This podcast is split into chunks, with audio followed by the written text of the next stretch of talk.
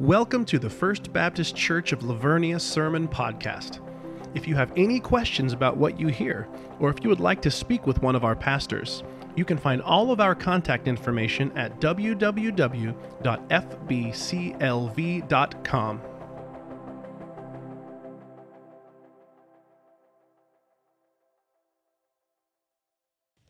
So thankful today for our choir, the beautiful songs they sang for us. There's a lot of Easter traditions that people follow, and so maybe you have some in your family or in your household, and it might be hiding and hunting Easter eggs. Maybe it's dyeing eggs. Could be that every year you get together and make Grandma's famous ham and potato salad recipe. You go take pictures in the blue bonnet field. In our house, for as long as I can remember, our Easter tradition is we get up and we worship together as a family. And then we go home and we have the most glorious lunch you could ever imagine. And it seems like it's an unspoken rule in the Baptist world that it doesn't matter if you eat good any day the rest of the year. Easter Sunday, you're going to have a good lunch. And so my dad fries shrimp for us. We have homemade macaroni and cheese, which is one of the foods from the heavenly banquet table. Mashed potatoes and buttery rolls. My mama makes my very favorite lemon icebox pie. I know what you're thinking. Preacher, where's my invite? This is it. Here's your invite. If you don't have plans, you're welcome to come and eat with us. And then at some point in the day, we usually have Easter baskets. It's a tradition that my parents had with me and that we have with our kids. Maybe they'll pass that down. Maybe you have some family traditions that you follow also. So today we're going to take our Bibles. If you have them, words will be on our screen. Bibles in front of you there to turn to Matthew chapter 4. And we're going to see that before the resurrection and before the cross, one of the parts of Jesus' journey was 40 days in which he fasted, and then he was tempted in the wilderness. We're finishing up a 40-day series where we've looked at different times in Scripture where God used 40 days to reveal himself and show his children something.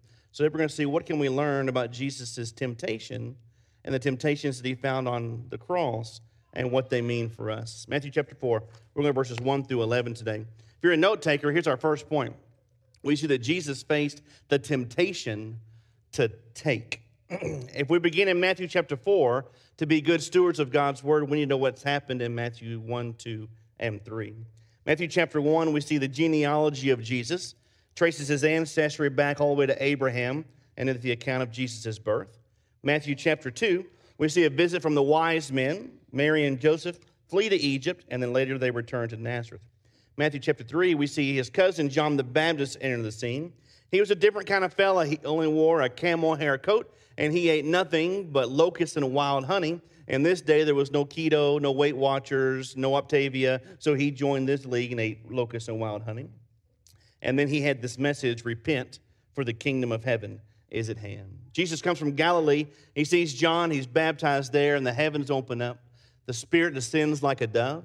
And the Father's voice is heard saying, this is my Son with whom I am very well pleased. And then we pick up in Matthew chapter 4. Then Jesus was led up by the Spirit into the wilderness to be tempted by the devil. Now, I often think about Scripture when I read something that doesn't sound quite right to me. I think about what I would think that this would say.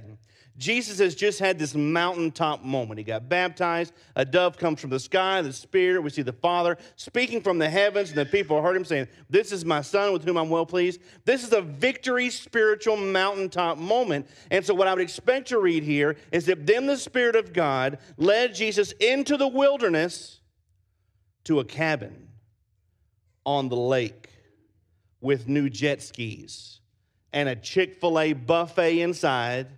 And in the master bedroom, a hot tub. That's what I want to read. Like, this is a momentous occasion, and when we're following the will of God, we want God to lead us down a path that leads into the wilderness with cabins and hot tubs and jet skis. We don't want to be led into the place to be tempted by the devil. And so this is a great confirmation, and maybe why God has you here today to hear this truth. Wherever God leads you, and whether you feel like you are on top of the mountain or he's leading you through the valley of the shadow of death, that's exactly where you need to be as long as you're following him. Verse 2, after fasting 40 days and 40 nights, he was hungry.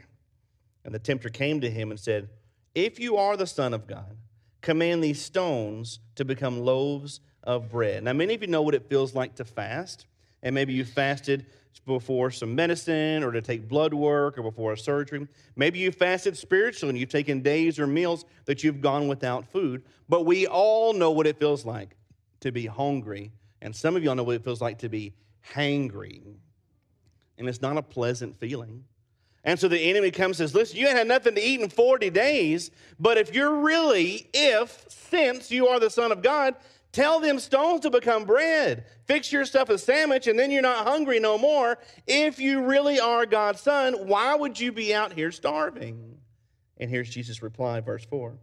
But he answered, it is written, man shall not live by bread alone, but by every word that comes from the mouth of God. What we see here is a great confirmation that wherever God is leading you to, if you follow him, you will never regret that decision, even if it leads you to a place where you're going 40 days and you haven't had anything to eat. But do not be misled that whenever you make the choice in your life to follow and to love and to serve Jesus, you are not going to be walking down the easy path. Last week, we had a great celebration in our church, and we had 3 men who were ordained as deacons here. We had baptisms. I reached out to those folks and said, hey, listen, be on guard and get ready. That was a spiritual high in your life, so the enemy is going to be coming after you. The moment that you say, listen, Jesus, I'm all in, I'm not holding anything back, that's the moment that the enemy says, listen, I got to do something with this person because they may do some good kingdom work, so I need to stop them. And he knows exactly where you are vulnerable. The enemy is no fool. Satan is the great observer, and he sees and he knows where your weakest parts are. And maybe your weakness is in addiction, drugs or alcohol or pornography. Maybe your weakness is in loneliness or depression, or maybe it's homework or relationships, and he finds you at your very lowest moment, and that's where he lays the temptation right before you to be disobedient. And notice he doesn't come to Jesus and say, it's been 40 days. Why don't you tell those stones to become a new pair of shoes? Wouldn't you like some hey dudes out here in the wilderness? Jesus didn't need shoes at that moment. And he didn't say, hey, why don't you tell those stones to become a Jerusalem lotto ticket? Because Jesus didn't need wealth. What did he need the most? Sustenance. And notice he didn't say, why don't you turn those stones into a nice salad or a kale smoothie, which is a great reminder that carbs are of the devil. Because he said, turn it into bread. What did he need? He needed something to eat. Turn the stones into bread. Get yourself something to eat, and then you'll feel better. You don't have to be hungry anymore. But in that moment, had he done that, he'd have been disobedient to God because that was not God's plan for him at the time. But the enemy knows what to put right before you that would tempt you. Kale smoothie's not going to tempt me. A salad's not going to tempt me. But some big old yeast rolls with cinnamon butter, that's tempting to me. Right? A cake or a donut or a cookie, that's tempting. You never have to walk by and say, listen, I'm setting my plate of cucumbers down. Don't eat them while I'm gone. No problem. You ain't got to worry about me. And so the temptations you face in your life, if it's from the devil, it's not going to be something that you don't struggle with. He's not going to lay something out before you and say, hey, look at this. In the Garden of Eden, it was the fruit of the tree. And it looked pleasing and delicious. He says, ooh, look at that. Don't you want to take it? Now, this is called a temptation to take because he tempted him to take his own path and not God's path. Take the stones and turn them into bread. And he only responds with Scripture. And so many of the temptations that we find in our life are physical, but we fight them spiritually. And so when the enemy says, take those stones and turn them into bread, we fight back and say, no, Scripture says that his grace is sufficient for me. Or when the enemy says, take that challenge and walk away from it, it's too hard, Scripture will say, no, we know that there's going to be troubles in this life, but he has overcome the world. When the enemy says, take God's will and say no, and say yes to your own will, we know Scripture tells us the Lord is our shepherd, we shall not be in want.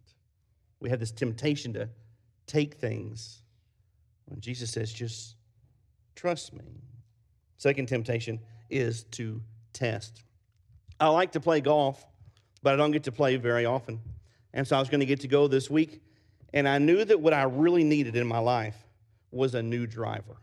Because if I had a new driver, I would be a much more better golfer. But I didn't want to buy a driver unless I could try them out first. And so I went to this used golf place in San Antonio, and you can go in there and you can swing clubs all day long. They have one of these fancy, you know, things that read your ball and says what it's supposed to do. So I grab 4 or 5 clubs. I go in there, and I'm hitting them. I've had this driver for 20 years. It's little. It's old. Looks more like a 3-wood. And so I hit 4 or 5 drivers. I put them away, hit 4 or 5 more drivers, put them back, hit 4 or 5 more drivers. And then I can go and I can look at all the results. And so I hit some drivers that cost $49.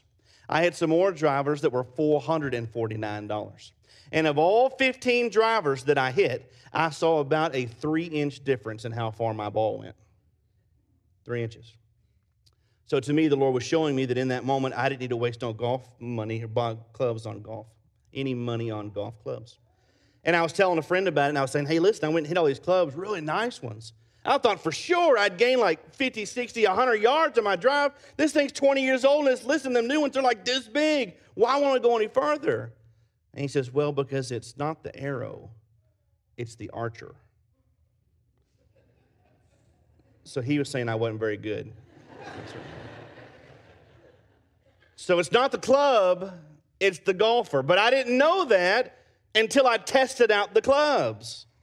And so the next temptation Jesus faced was to test God. Matthew 4, verse 5. So then the devil took him to a holy city, set him up on a pinnacle of the temple.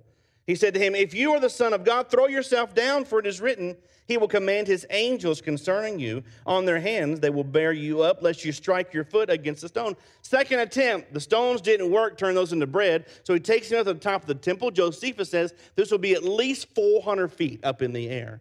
He says, hey, listen, here's an idea.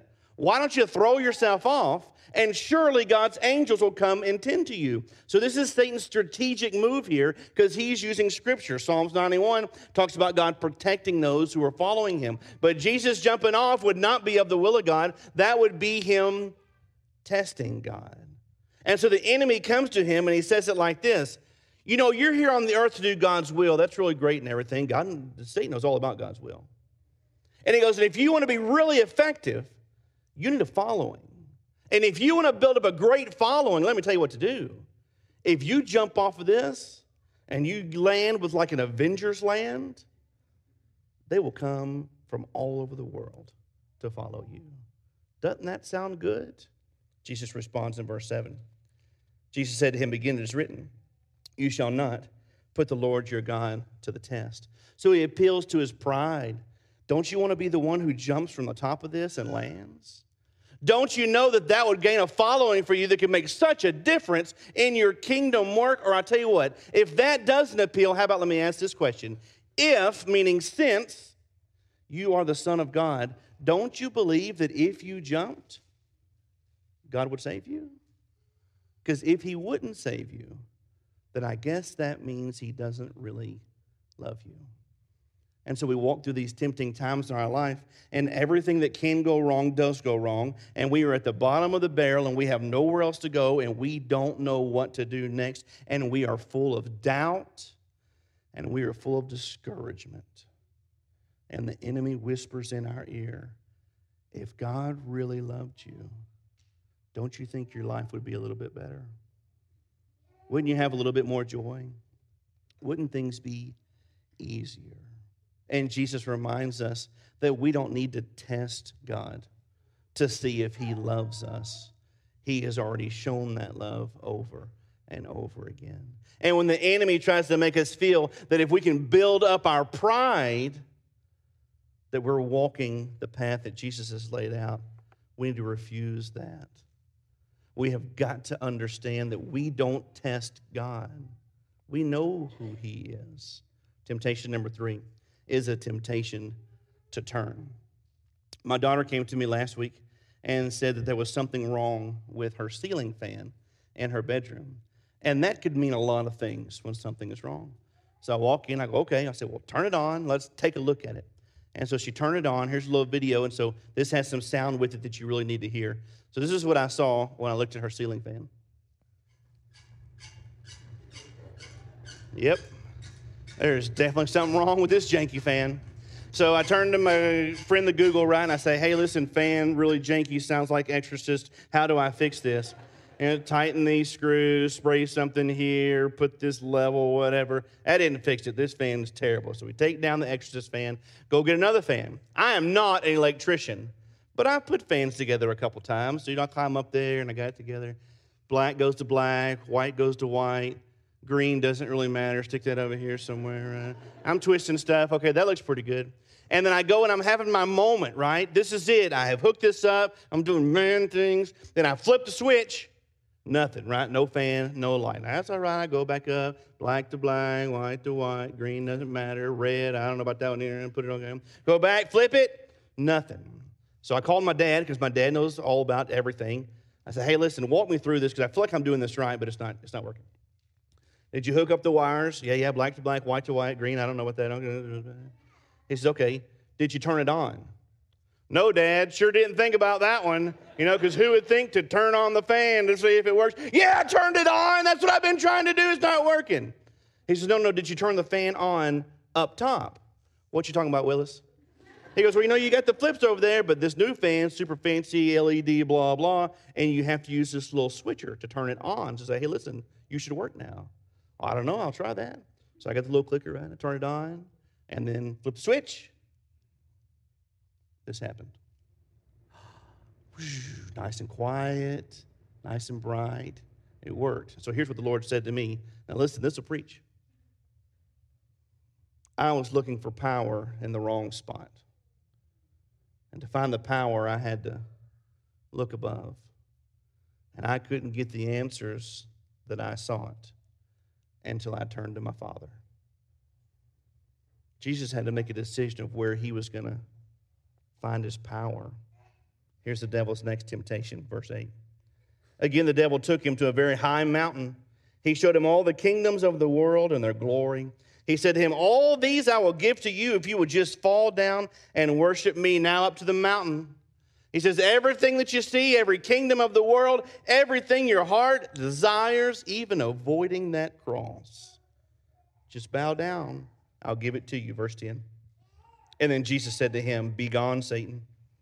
For it is written, you shall worship the Lord your God, and him only shall you serve. Be gone. I have no part of this anymore. I am not doubtful. I am not discouraged. I will not turn away, and I will certainly not bow down to you. Here's the enemy's response. Verse 11. And then the devil left him. And behold, the angels came and they were ministering to him. And so the devil flees. God's angels come and they minister to Jesus physically, emotionally, spiritually. And what we see here is that Satan is a liar. And he'll make promises in your ear that he will never keep. And what he is looking for when he tempts us is he's looking for the weakest of them all. He is looking for a moment that you are most vulnerable, and he's looking for a target to attack. And Jesus shows us that when we fight back with Scripture, and when we hold faithful, and when we hold true, that the enemy will flee, and he will find an easier target. So we have to make sure that when we have these temptations in our life, that we hold true and remember what God says in His Scripture, that we stay obedient to Him and we don't fall for the traps. It's one thing to see the bait, but it's another thing when we actually take a bite. Here's what I see when I think about the cross. Jesus had these three temptations in the wilderness, but I wonder if He felt the same temptations as He went to the cross. See, there was a temptation to take, because Jesus was arrested, He was beaten, He was accused, and He could have taken that situation into His own hands. At any moment, He could have called the destroying angel down and been done with that.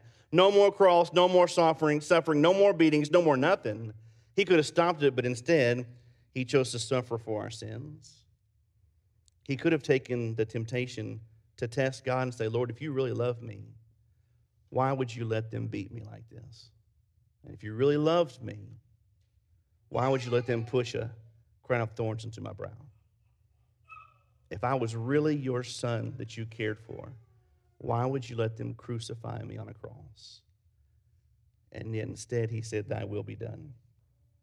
He had the temptation to turn from the cross, turn from the beating, turn from the grave, turn from it all, but instead he chose to die that we might be saved. I don't know what temptations you walk through in your life, but I know that sometimes we are tempted to allow our family or our friends, our jobs, our hobbies to become more important to us than God, and that's idolatry. Sometimes we're tempted to allow sin and disobedience to stay in our lives when we know that it should be gotten rid of. Sometimes we are tempted to feel like we have the rest of our lives to get right with God when we don't even know if we have 10 more seconds. Other times we're tempted to believe that we are saved by our own accord. I'll close with this story. Alistair Begg is one of my favorite teachers and preachers and authors. And he asked this question. He says, if I were to ask you today, if you died, where would you spend eternity? What would be your answer? And if you say you're going to heaven, how would you justify that? He says, if your answer begins with, because I, you have already answered incorrectly. If I ask you today, are you going to go to heaven when you die? And you say yes. Why? You say, because I have been good enough, because I went to church, because I helped others, because I. The answer is wrong. The only appropriate response is because he. It's not because I, it's because he. And so he says, think about the thief on the cross. He goes, can you imagine what it looks like when the thief on the cross went to paradise? And he shows up in heaven, and the angel in charge goes, hey, what are you doing here? And he goes, I don't know. He goes, well, have you ever been to church? No. Have you ever read the Bible? No. Then how did you get here? I don't know. I'm going to find somebody in charge. And so the angel goes to find the supervising angel, and the supervising angel goes, hey, what are you doing here? I don't know. Weren't you the one who was just cussing Jesus on the cross a minute ago? Yeah, that was me. Well, then how did you get here? All that I know is that the man on the middle cross asked me to come. The man on the middle cross told me I could come. It's not because I, it's because he. Whatever temptation that you face, I pray that you will never be tempted to believe that we are saved because of anything that we do. But we are only saved through our risen Savior, Jesus Christ. Lord, today, this is what we pray. In the power of Jesus' name, would you convict us, Lord, that it is not because I, but it's because he. And Lord, it's because you. We face so many temptations in our life, Lord, right before us. Temptations that are so hard to overcome and to bear. And many times we don't know why we find ourselves in those places. But what we see with your son, Jesus, was that he was tempted to take matters into his own hands, to end the suffering, to take the easy road, and he chose not to, but he remained obedient and faithful. We see Jesus was tempted to test you and say, well, Lord, if I'm walking through this, show me that you really love me, when, God, we have no right to do so because you've already shown us how much you love us. He was tempted to turn from your power and your authority and your strength to that of the enemy, but he knows that we have to love you with all that we are. In his life, in his ministry on the cross, he was tempted in so many ways, yet he remained perfect to become the perfect sacrifice. God, we can't be perfect in this life, but we can fight temptation, and we can see the bait and not take a bite. Lord, I pray that the temptations in our life would not rule, that we would know full well today that sin and disobedience will never lead us to the path of righteousness. I pray if anyone here has been tempted to believe that they can be good enough or do enough or help enough or serve enough or give enough to be saved, they be confronted with this truth that we are only saved by grace through faith in you. If one here has never felt, Lord, the conviction of sin, may the choice to seek you for forgiveness and love and choose to follow you, Lord, I pray today you would knock down hard walls. Lord, that you would crush spirits, that you would push away the enemy that would block ears and block eyes, and that you would move in a mighty way, because we do not serve a deity who is still in the grave, but we serve a Savior who rose again. God, we pray all this in the power of his name. Amen. Stand together with us today. This is our time of response and invitation. This is not my invitation to you, but the Lord's. To say maybe you came here today because you wanted to hear the kids sing. Maybe you came to hear the choir. Maybe your goal was just to take a picture with the flower cross, and yet in this place, God spoke to you something you never imagined. Maybe God opened up your heart and your mind to the love of his salvation, or showed you a path about a temptation you've been fighting in your life that God wants you to push away. However God's speaking to you today, this is the time that we invite you to respond. I'll say, I'll do it tomorrow or next week or next month, but right now. If you've never given your life to Jesus and you want to feel the goodness of the gospel, please come and pray. Pray where you're at. Pray at this altar and let the Lord lead you.